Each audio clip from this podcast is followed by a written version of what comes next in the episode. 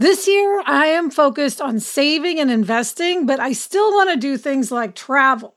NerdWallet lets you compare top travel credit cards side by side to maximize your spending, some even offering 10 times points on your spending, which means you could end up with a free flight or maybe a better hotel room. So, what could future you do with smarter financial decisions? Compare and find smarter credit cards, savings accounts, and more today at nerdwallet.com. Nerdwallet, finance smarter. Reminder credit is subject to lender approval and terms apply.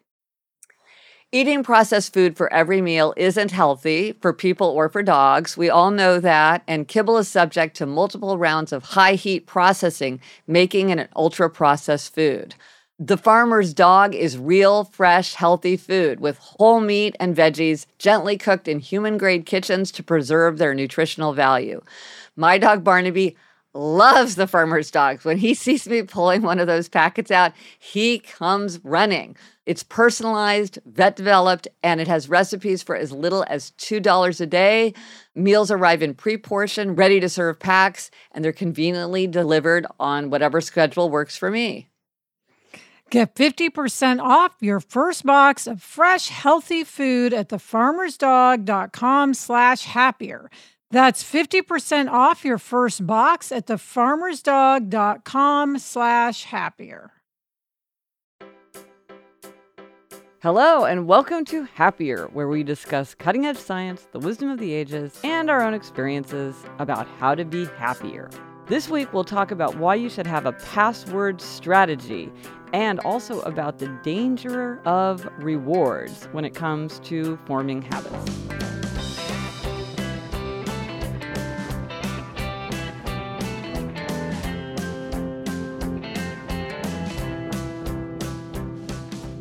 I'm Gretchen Rubin, a writer who studies happiness, good habits, and human nature. I'm in New York City, and with me is my sister Elizabeth Craft, whom I call my sister the Sage because she's always dropping bits of wisdom for me to collect. That's me, Elizabeth Craft, a TV writer and producer living in LA. And Gretch, I am almost done with this pilot I've been working on. oh my gosh. Um, just like two more days, uh, and then I will be done. So I'm I'm very excited. I, I'm excited for you because it has been a long intense journey. It has. And then in the next couple weeks, we'll find out if it goes to series. So wish me luck. Yes. Wish um, all of my team luck. Yes, you need your lucky charm. I know. I, I have. I, I got to start wearing my wedding ring every day. I guess because remember I said that's my lucky yes. charm. I'm not wearing it right now. I have to admit. Um, anyway, so Gretch, tell me about these live Facebook videos you're doing all the time now. Yeah, no, I'm really excited about this. I've done it for a couple weeks without talking about it on the podcast to sort of get my get get get it underway. Um, but the plan is going to be every Tuesday at 1 p.m. Eastern Standard Time, and I that might have to move sli- slightly week to week, but basically um, once a week, I'm going to do a Facebook live video live from my apartment. It's been from my dining room so far, but I may move. Um, where I'm going to talk about the podcast podcast. So this is a, a, chance, you know, Elizabeth, we get so much engagement and so many great ideas, and some we can talk about here. Um, but some yeah. some we just can't, and uh, and then people want to talk about things, you know, from episode 23 or episode 35 or whatever. So it's a chance for anybody to, you know, talk about the most recent episode, a back episode, questions, comments, suggestions.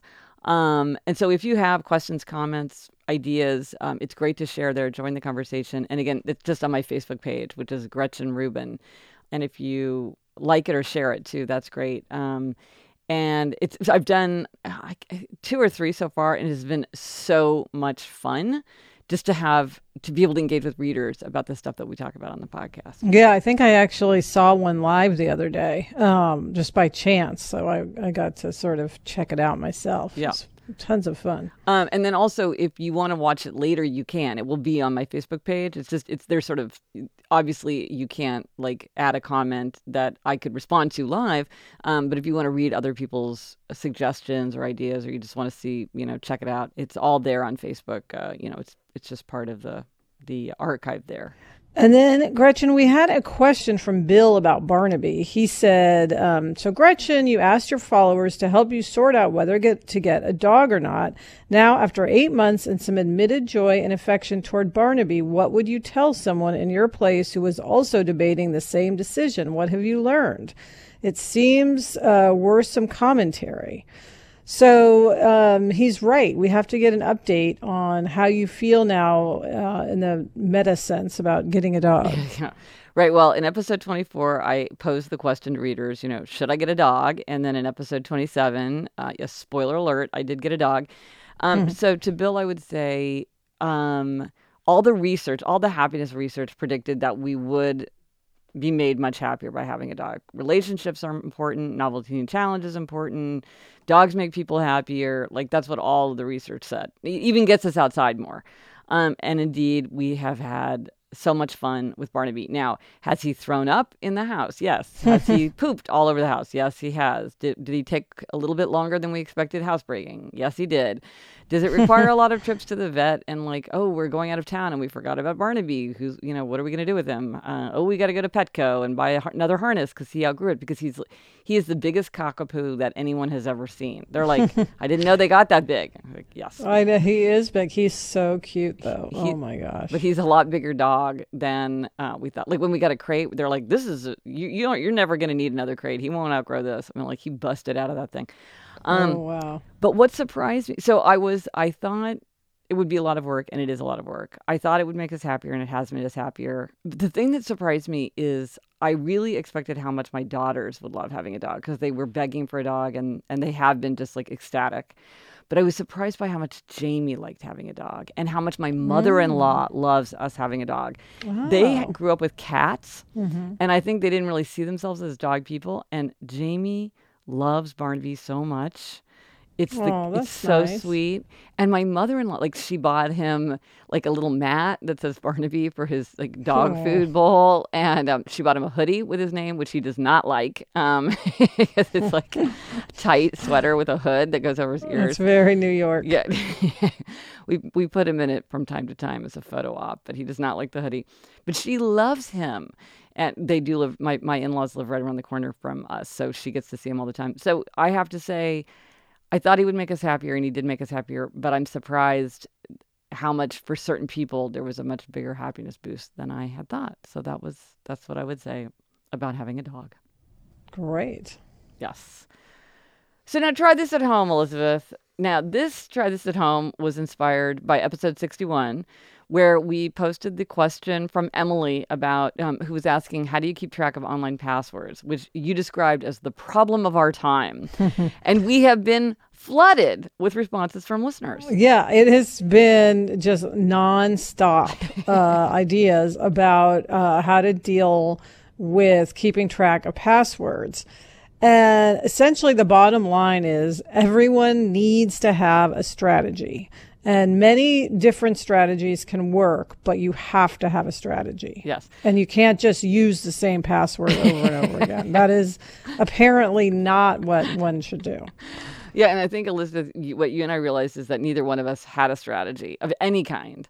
Um, no. So now we're going to highlight because we got so many ideas for strategies from listeners, but we want to like make a caveat, which is we are not vouching, and I don't think anybody would ever look to us for any expertise in like, you know, the cutting edge of like tech thinking. We're not vouching for these strategies. We're just saying this is what people have said works for them in terms of having a strategy that has kept them sane in dealing with online passwords. Yeah, this is about keeping track of passwords, not about whether or not the actual passwords generated are good passwords. Yeah. Now, Gretch, one advantage of having a strategy is that someone close to you can know your passwords if they need to get into some account.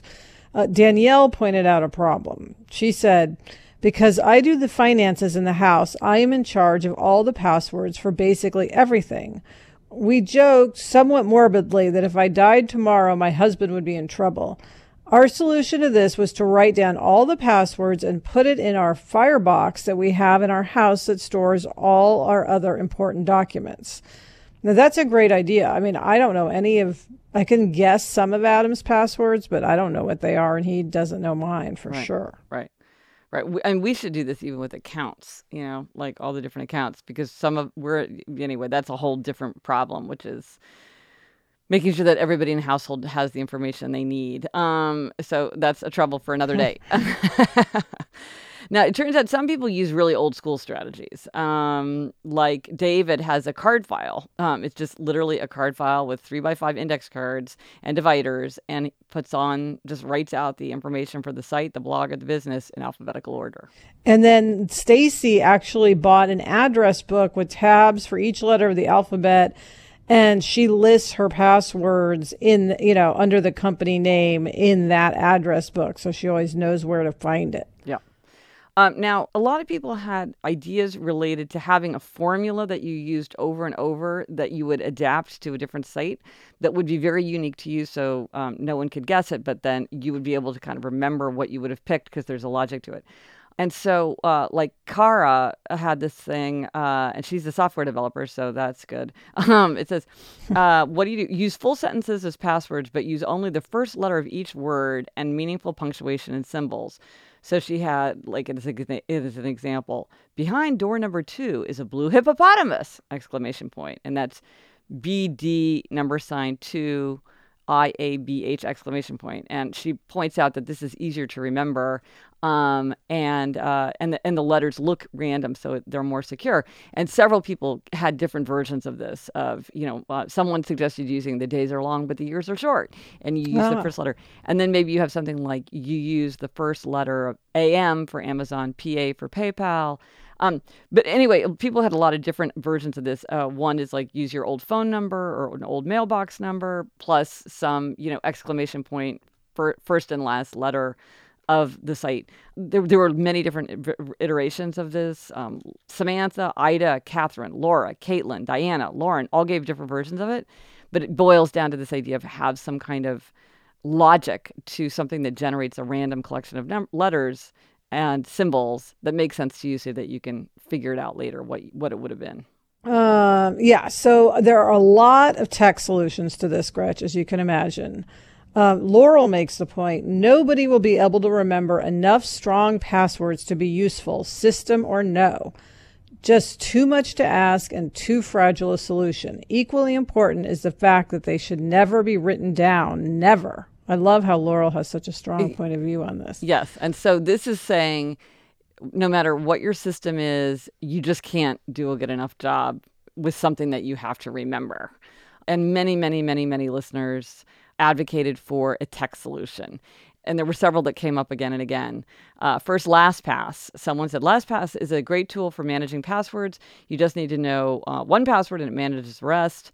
But uh, LastPass had a vote from Ali, Madhu, Denise, Gregory, Sarah, Judy, Danielle, Sharon, Alicia from Alabama, Catherine, Jennifer, Marcus, Kim, and other people weighed in for that. And then we have the suggestion of a app called 1Password. That's number one password. Yeah, and then we had uh, Lauren weighed in for PassPack, Sarita, Taryn, Larissa from Toronto, Alicia, Pam weighed in for Keeper um, Chris, Danielle, Andy from Minnesota and Nebraska for Dashlane. And then the other one a uh, few people weighed in on is called mSecure. That was Tanu, Robin, and Rebecca recommended that. And then somebody else recommended, um, if you're an Apple user, a product called Keychain, uh, and then you can store your passwords in. And then it says even if you share the computer with other people, it's secure um, because you need the administrator password for the computer to open Keychain.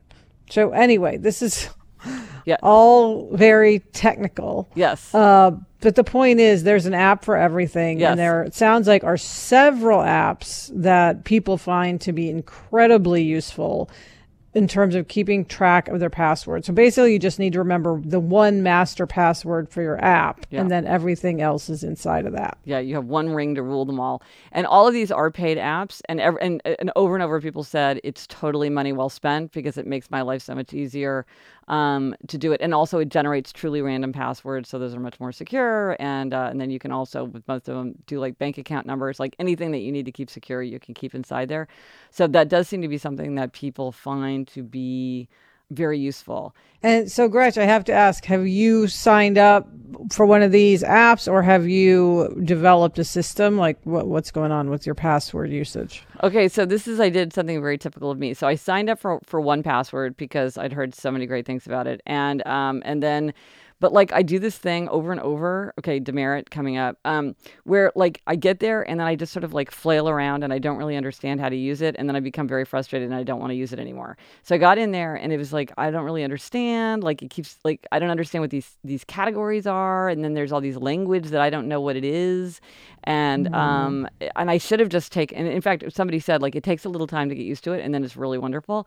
But I also didn't have a site that I needed to sign up for right away. I think that's what I need to do is just like to open some random account, like it's some store, and just so I can go through it. But it was like I couldn't. Uh, so I'm excited about it um, and I'm hopeful. But I have to say, I haven't yet kind of cracked. I haven't experienced the euphoria that I am hoping that I will experience when I can let go of all my password anxiety. I did pick my one ring to rule them all password. Um, so I, I did that I much. Won't ask you, I won't ask you what it is. yeah. yeah. How about you, Elizabeth? Um, I are you inspired? N- well, I'm it's inspired in theory. I haven't actually followed through on through on even looking at any of the apps. Um, I think I'm going to follow one of these old school methods and sort of do the, uh, you know, password that I always have plus the company name and take that route because I don't think I don't see myself going the app route. I really don't. Well, listen, I think one of the things you and I are both experiencing is this is one of these issues where it's important, but it's not urgent. And so it's you just like let it slide, let it slide, and kind of have this low grade sense of uneasiness until something happens where it blows up and you're really, really upset that you didn't have a kind of more yeah. like take charge type solution. Yeah. And you know, Gretch, some apps I know on the iPhone you can actually use your thumbprint. Yeah. Let's just hope in the future we don't have to have passwords at all and we can all just use our thumbprints. yes. Or like retina display. Yes. So, thank you uh, to our listeners for giving us all of these amazing responses about passwords. We did not know that we were um, starting such a huge conversation when we brought this up, but clearly it's something that everyone thinks a lot about. When you're hiring for your small business, you want to find quality professionals that are right for the role. That's why you have to check out LinkedIn Jobs. LinkedIn Jobs has the tools to help find the right professionals for your team faster and free. And, you know, Elizabeth, I now work with a team and hiring the right people is so important. It's maybe the most important thing. And LinkedIn makes the process of identifying and hiring people easy and intuitive. I know that when I've been hiring for my team, it's hard to find quality candidates to interview. And LinkedIn isn't just a job board. LinkedIn helps you hire professionals you can't find anywhere else even those who aren't actively searching for a new job but might be open to the perfect role. In a given month, over 70% of LinkedIn users don't visit other leading job sites. So if you're not looking on LinkedIn, you're looking in the wrong place. On LinkedIn, 86% of small businesses get a qualified candidate within 24 hours. Hire professionals like a professional on LinkedIn. Post your job for free at linkedin.com slash Gretchen. That's linkedin.com slash Gretchen to post your job for free. Terms and conditions apply. Okay, so this week, our better than before habit strategy is the strategy of rewards. Yeah, and Gretch, we've touched on this before in episode 46 and way back in episode 9, but this is one of your key uh, 21 habit strategies. Yeah. Yeah, so there are 21 strategies that we can use to make or break our habit, as I write about in my book, Better Than Before. Um, and this is the strategy of reward. And this, I have to say, is a super tricky, dangerous strategy. I think it's one of the most, it may be the most misused of all the strategies. Mm. And the fact is, people often think that they should reward themselves if they're doing something to create a habit. But in fact, this is a super, super bad idea. And why? Because you talk a lot about treats, which I think a lot of people think would be like a reward, but you but it's not. Right. So yeah, that's a super important distinction. So there's the strategy of treats and the strategy of reward. So treats are great for good habits. When you give yourself a treat, though, it's just something that you want because you want it. You don't have to deserve it. You don't have to earn it. You don't have to justify it. You just are giving yourself a treat. And that's good because that increases your self mastery. When we give more to ourselves, we can ask more from ourselves. And so if you're giving yourself a little treat, like, oh, I love doing a crossword puzzle, so I'm just going to take 10 minutes and do a crossword puzzle, and that's going to make me feel sort of energized and cared for, then it's going to be easier for me to like get myself to go to the gym or to eat something healthy for lunch. A reward is different. A reward is like, because of this, I deserve that. You've earned it. You deserve it. You justify it. And that's the part that really interferes with habits. Um, a reward is a good way, maybe, to get yourself to do something, mm. but it's not good for forming habits. Right. So it's like if you finish applying to all of the colleges you have to apply for, that's a good time for a reward because it's like a one time thing. Right, but but a lot of times what happens is people um, they want to reward themselves for something that really they want to do in a habit. And like, look at it. Do you reward yourself for wearing your seatbelt? Do you reward yourself for brushing your teeth? You don't because you don't consider that exceptional. You don't deserve a gold star for that. It's just part of your your everyday life. And and and a couple of bad things happen when you reward yourself for a habit. One is mm. it requires a decision. And the mm. advantage mm. of habits is they don't require decisions. You're not deciding whether to brush your teeth. You're just doing it. And so if you're not you're not deciding whether to go to the gym on on Friday, you just go because on Friday that's when you go to inform or whatever. And if you just if you reward it, then you get into this mode like, well, did did I earn my reward? Like, well, I would have gone to the gym, except I hurt my foot. So I think I should get my reward anyway because I would have gone to the gym. you know, people start getting into this mm-hmm. um, loophole thing. Especially as you've brought up many times in terms of exercise, the reward can undo what you've done, like eating a scone after taking a walk. Yes, undoes the in some ways what you did during the walk. Yeah, no, people often pick perverse rewards. Like, um, I've been so good about sticking to my budget. I'm gonna like take myself out for an expensive dinner. You're like, that's not. Right. It's like the opposite um, of what you're trying to accomplish.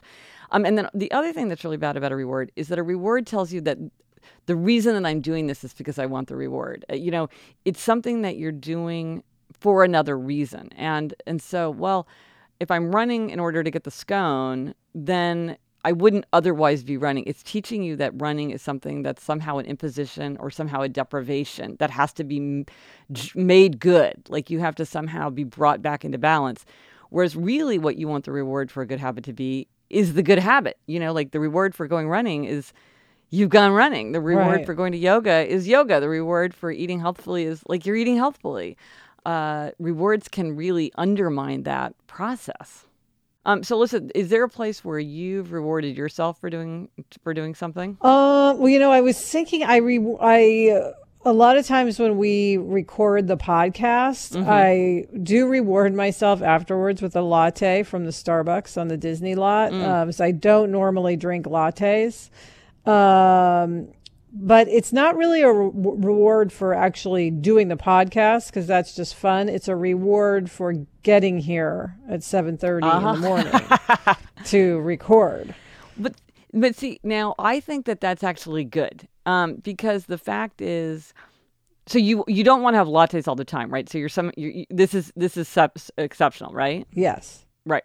So this is what I would call a self-limiting reward or a self-limiting treat, which is that there you've set it up in a way so that it can't spiral out of control. Like you can't, you're not going to record extra podcasts just to get a latte. Right. Um, and this reminds right. me of the guy who would buy himself a Cinnabon every time he was in the Newark airport. And the fact is, it made it more fun to be in the Newark airport, and he's not going to go out of his way to go to the Newark airport just to get a Cinnabon. Right. Whereas if you're like if you're like I get a Cinnabon every time like I walk down this one particular street in my my neighborhood, well you could be doing that, you know, every single day. Um, so it's self-limiting if it's tied to something that you're not going to do more of. Um, and so I think in that way it can it can work really well. And also you're not rewarding yourself. It's something that you're going to do anyway because there's so much infrastructure around the idea that you're going to do it. So having a reward isn't going to interfere with it. Whereas if it was something like I'm going to get up early and work on my YA novel. and then I get a latte. Well, then it's like, well, what if I couldn't get up early and work on my novel because I had to take Jack to school early? Should I get my latte anyway? You know, it's like I think that's when rewards are less helpful because they get you into this feeling of like, well, it's such a burden. Of course, I have to give myself some treat or I wouldn't otherwise do it. It distracts you from the fact that you intrinsically want to do something and it makes you get into this decision making mode which interferes with the the automaticity that's so helpful with habits. Well, and you know, I remember, Gretchen, when we were growing up, mom and dad were adamantly opposed to rewarding good grades. Yeah. Yeah. They felt you should just get good grades, and they weren't, you know, deserving of a, of a reward. Yes. Because a lot of people would get paid a certain amount for A's and another amount for B's and all this. Um, so that's always stuck with me as like you should just get good grades. Having said that, of course, I use rewards with Jack all the time. Prob- you know, for various not grades yet, but various things. I probably shouldn't. But here's the thing that's funny about rewards and, and child rearing. It matters less if it's a reward, if it's something that a person is going to continue anyway. For instance, potty training. You can be sure that your child will continue to go to the potty even when you stop handing out the M&Ms every time there's like a successful visit there because guess what? You know, it, it- that's not the same thing as like you get a reward every time you um, make your bed because someone doesn't have to make their bed, but they're going to have to go to the bathroom. And so the reward, i- you can extinguish the reward without extinguishing the behavior because the behavior is going to continue. But but the one kind of reward that can work um, is one that takes you deeper into the habit. So like if you're if you start let's say you decide you're going to start um, uh, like going running every day then you might say well i need a new pair of running shoes because i've run through my old running shoes. Well that's a logical thing. Or you might say if your child um, does a lot of reading you wouldn't want to say like oh for every book that you read this summer i'm going to give you um, like I, i'm going to let you spend five dollars at the candy store um, you would say like oh because you're reading so many books, we'll get to go to the bookstore and you can pick out more books to read. Or we're going to make an extra trip to the library so that you have more books because the reward for reading is more reading. The reward for exercise is more exercise. The reward for, you know, cooking is more cooking. It's not like the reward for exercising is chocolate cake, Right. Which is what people o- people often do. Or the reward for reading is money. It's like no, um, the reward for reading is more reading. Um, Well, I want to hear. I think people have uh, deep feelings about rewards, and I think people are not going to want to give up their rewards. Yes. Um, so I'm very curious to hear from our listeners about how they view rewards in their life. Yeah. Oh, and something that a couple of people have asked for is, um, and I'll list, put this in the show notes, and this is episode 63. Um, I have a, it's called it the checklist for habit change, and it lists all 21 habit strategies on one page. And so, like, if you're trying to form a habit, like I want to, you know, exer, you know, run every morning, or I want to, you know, read for a half an hour every day, or whatever it is, you can put it at the top, and then it helps you go through and figure out all the strategies that you would apply. Um, so I'll just that's something that I have on my site if people want it. So just FYI, if you're trying to use the various strategies. so my, the last thing I'd say about rewards is rewards actually turns out to be a very complicated area of human psychology. In some situations, they're great, but it turns out that when if you're trying to form a habit, they're very undermining to habit formation. So if what you're trying to do is form a habit, be very very cautious uh, when you're thinking about rewards. Um, and we love hearing uh, questions from listeners, and uh, you can leave us a voicemail question at 774 277 9336 or more mnemonically, 77 happy 336. You can also send us an email at podcast at gretchenrubin.com. We do love hearing people's voices. So, um, all things being equal, send us a voicemail. But uh, this week, I think we have an email, right, Elizabeth? Yes, um, it, the email came from Carmen, but it's a question from nine-year-old Isabel. So here it is. Uh, Carmen says, I discovered your podcast a few weeks ago while driving to DC with my nine year old daughter, Isabel. While sitting in traffic, we started listening to Happier Podcasts starting on episode one. Then I we binge listen for the next many, many hours and days. Well, that's nice, Gretch. Yes, yes. She likes to listen to you while swinging alone in the backyard. She said she finds your voice to be relaxing and comforting. Isabel would like to ask, what tips do you have for being happier while taking tests? So, Gretch, this is a great question because everyone has to take tests growing up, and it's pretty miserable. It is, and I just have to say, like, how I am so thrilled to have a, like an enthusiastic nine-year-old dedicated listener. Like, how great is that? I know it's awesome. I, I love Isabel, and she's and she's raising a question that is important for people for many many years. Um, in fact, it's a little it's a little uh, sad that a nine year old is already thinking about like how to take tests happily. Um, but um, I we you know we but we we kind of touched on this before a little bit in episode 59 when we talked about Lucky Charms. We got a um because uh one person sent in um uh, a recommendation which I thought was really great um about test taking which was because we also talked about how for like a sensitive child you might not want them to have a physical object that they might feel un- uneasy if they didn't actually have it, and that could be uh, become stressful. And this listener suggested to strike a Superman pose as kind of a lucky gesture, and that you know the idea of like that that your body, the way your body is moving, affects your mind, and a Superman pose puts you in kind of like a superhero frame of mind. So maybe that's a good idea about how to feel good about taking tests. Is like strike your your you know Wonder Woman pose um, before you sit down. That could be that could be a fun thing to do. Yeah, and I think the best way to be happy while you take a test um, is to study for yeah. the test. Yeah. I mean, if you're prepared, a test can actually be enjoyable because you get to show off your knowledge it's when you're not prepared that a test is really a struggle to get through, right? I mean, it yeah. sounds obvious, but it's like that makes a huge difference if you know yourself. In fact, Jamie, who I think went through a period of not being very as prepared as he should have been in college, his he has constant nightmares. Like you know, a lot of people have like the nightmare that they have over and over throughout their life. Yes. his is not being prepared for a test. Like walking, like walking in there knowing that he hasn't studied, and it's just a horrible, helpless regretful feeling. Um, and you're right, but when you've studied, um, even then, even if you can't do it, then you're like, well, at least I studied as much as I could. You don't, you don't, you're not angry at yourself, and it can be kind of fun if you're like just banging them out. Um, yeah, yeah. Um, but here's another thing that's interesting, and I think I think I talked about this on our live episode. Um, there's a really interesting book by Kelly McGonigal called The Upside of Stress. And she emphasizes that sometimes people feel anxious about the fact that they're feeling stressed and that they feel mm. like there's mm. something wrong and they have to manage it away. And she said you should really embrace stress in certain situations and say, and instead of saying, I shouldn't feel stressed or I shouldn't feel nervous about this test, you should say, I feel pumped or, you know, I feel excited.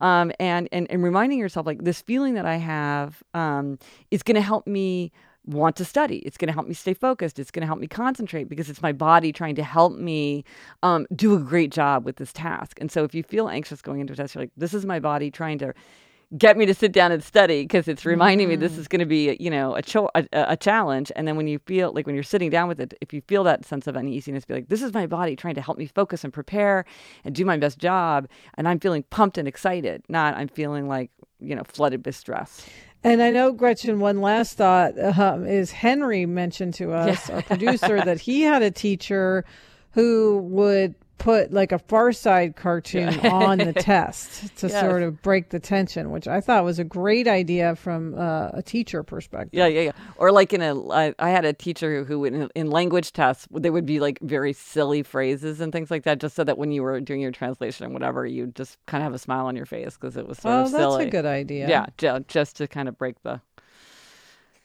break the tension. So, Isabel, thank you for that excellent question and thank you for listening regularly. We love having our single digit listeners. Yeah.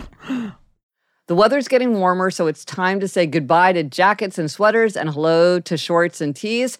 I wanted to update my wardrobe without spending a fortune, and luckily I found Quince. Elizabeth, I got the Flow Knit wide leg pant. It's very light, it's perfect for the summer. It packs very easily. I recently went on a trip with my family and I took it with me, and they were just the thing to wear on a really hot day where I wanted to be covered up, but I wanted something that looked great and also was very comfortable. And the best part all Quince items are priced 50 to 80% less than similar brands. By partnering directly with top factories, Quince cuts the cost of the middleman and passes the savings on to us.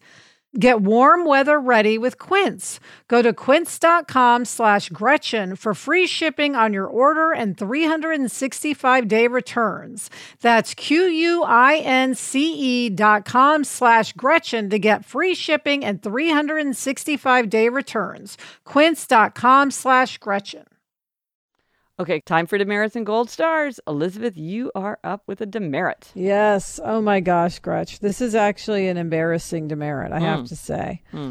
Um, okay, Jack's birthday was December 16th. So that's many months ago at this point. And we had a birthday party.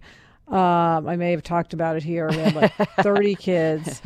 And we have not written thank you notes for any of his gifts. Well, actually, I started writing the thank you notes, you know, and having him sign them. Um, but well, I haven't even sent the ones that I wrote because I didn't have stamps. So it, now so many months have gone by. I feel like it's just too late and I'm just really embarrassed. Okay, can I push back on you on your demerit? You, sure. I want to I want to contest this demerit. So first of all, I will I will I will Uh, introduce this by saying that I do not make my children write thank you notes, and in fact, I and I wrote about this somewhere, and I uh, I was in, being introduced in front of like a, an audience of people, and as part of one of like the fun facts, they were like, but shockingly, Gretchen Rubin does not make her children write thank you notes, as if this is like this terrible truth that's been revealed about me. So that is the terrible truth. I do not make my children write thank you notes. So so that I'm coming from that perspective because I feel like life is too short and some things have to go. Like my motto is I want to cram my life with the things that I love and that are important to me and that just there's just not time for that. But I will say this. I looked it up and according Ah. to Emily Post, who is like the etiquette guru, she says, you should send a written note anytime you received a gift and the giver wasn't there to be thanked in person. Now, those 30 people were there. How many people did you thank in person for the gift that they gave to Jack? All of them. Well, no, well, but we didn't open them there. See, that's where it gets sticky. They, you know, they bring the gift and they put it on a gift table. And so, yes, technically, I guess you say, you know, you're, it's not like you're saying, oh, thank you for this gift. They're Well- just sort of a pile of gifts. Okay, well, that's a good point. I will say what one person did, uh, or, uh, a birthday party I went to was she just wrote an email sort of saying, Hey, after the party, saying, Everyone, thank you so much for coming to the party. Thank you for all of the amazing gifts. You know, we're so grateful, but the truth is, we just don't have time to write individual thank you notes. So we're doing this instead. Um, and maybe that's what I should have done, but I felt like most people, I mean, the overwhelming majority, write individual thank you notes. Well, I have to say, like, do you feel any different when somebody writes you a thank you note like that? For like well, you it's bought it? nice to get a thank you note. You know, I I'm always like, oh, that's nice. Say, you know, he likes his lightsaber. You know, See, I just Um, I feel like I'm like, oh, I wish that poor person had like used that time for something more enjoyable than writing me a thank you note. But I'm I'm like, well, I of, agree with you there. When I give someone a present, like I don't think anyone should have to write a thank you note for baby gifts oh, no. because that to me is like the whole point is that they're going to be exhausted, you know, and and drained. The last thing they need to do is write a thank you. note. no, and I think there should be a social change where the expectation is that people with new babies do not write thank you notes because that just clearly it's like the last thing that they should be doing. Um, now I have to say though that I am like on the extreme with the th- with like the handwritten note thing. Some people are so deeply touched and love it and think it's like this incredibly like important way of engagement, and to me, it just I just as soon have an email.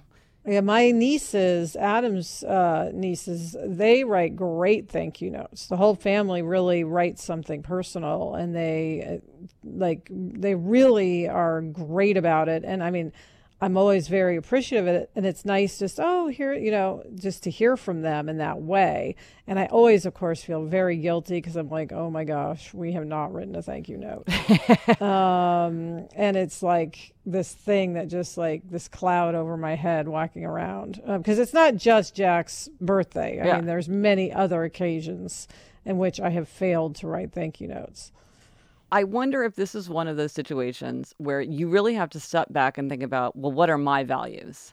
What are my personal values? Because I'm like, my personal value is that my life is too busy with stuff that I feel like is more important than writing handwritten written thank you notes. So I'm not doing it. It's not a high value for me. But another person could decide this is a high value to me. And so it's really worth it.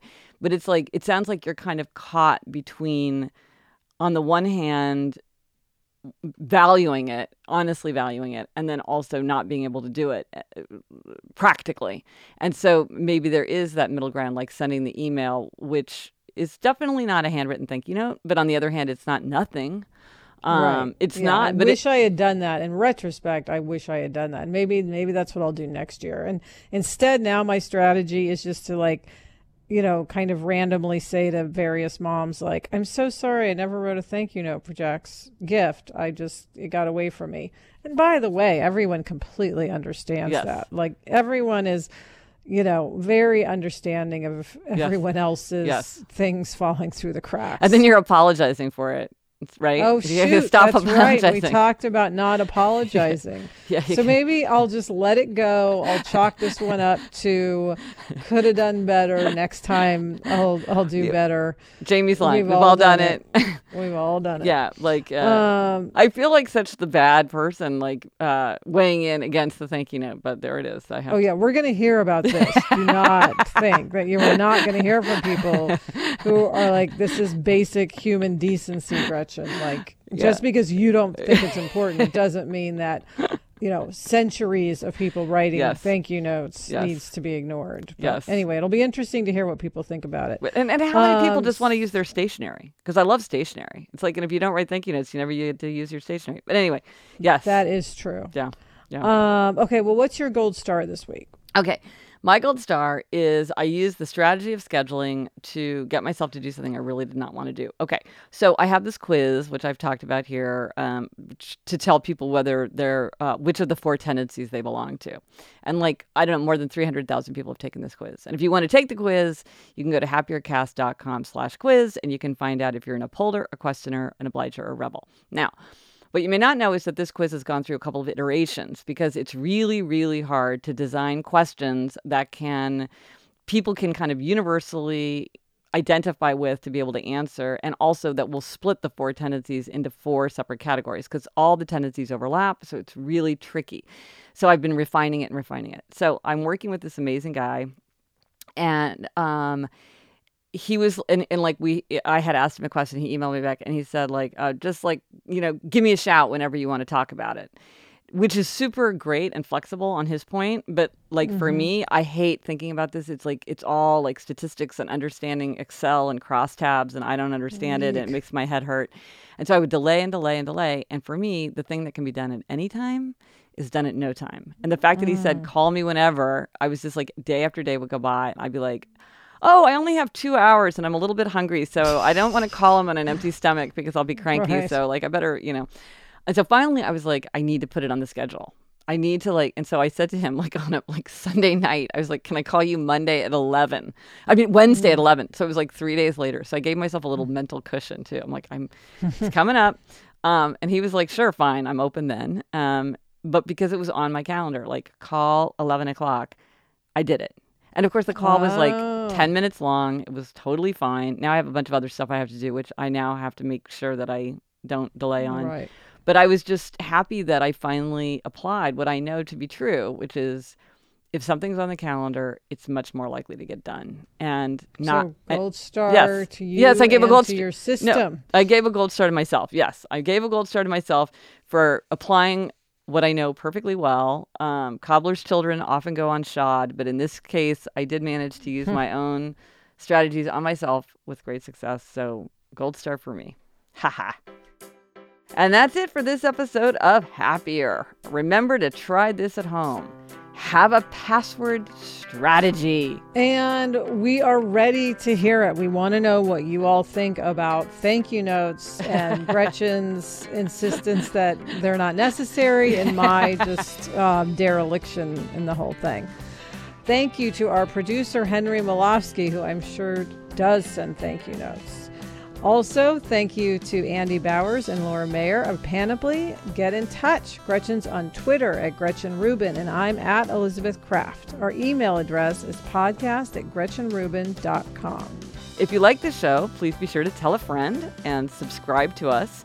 Uh, and as always, uh, you can sign up for my newsletter by sending a text message to 66866. And in the message box, just writing happier, you'll get a text back right away that will ask you for your email address. Enter your email address, and then you'll be signed up for my monthly newsletter. And I have highlights from the blog, the podcast, the Facebook Live video, um, a lot of different stuff there. Until next week, I'm Elizabeth Craft. And I'm Gretchen Rubin. Thanks for joining us. Onward and upward.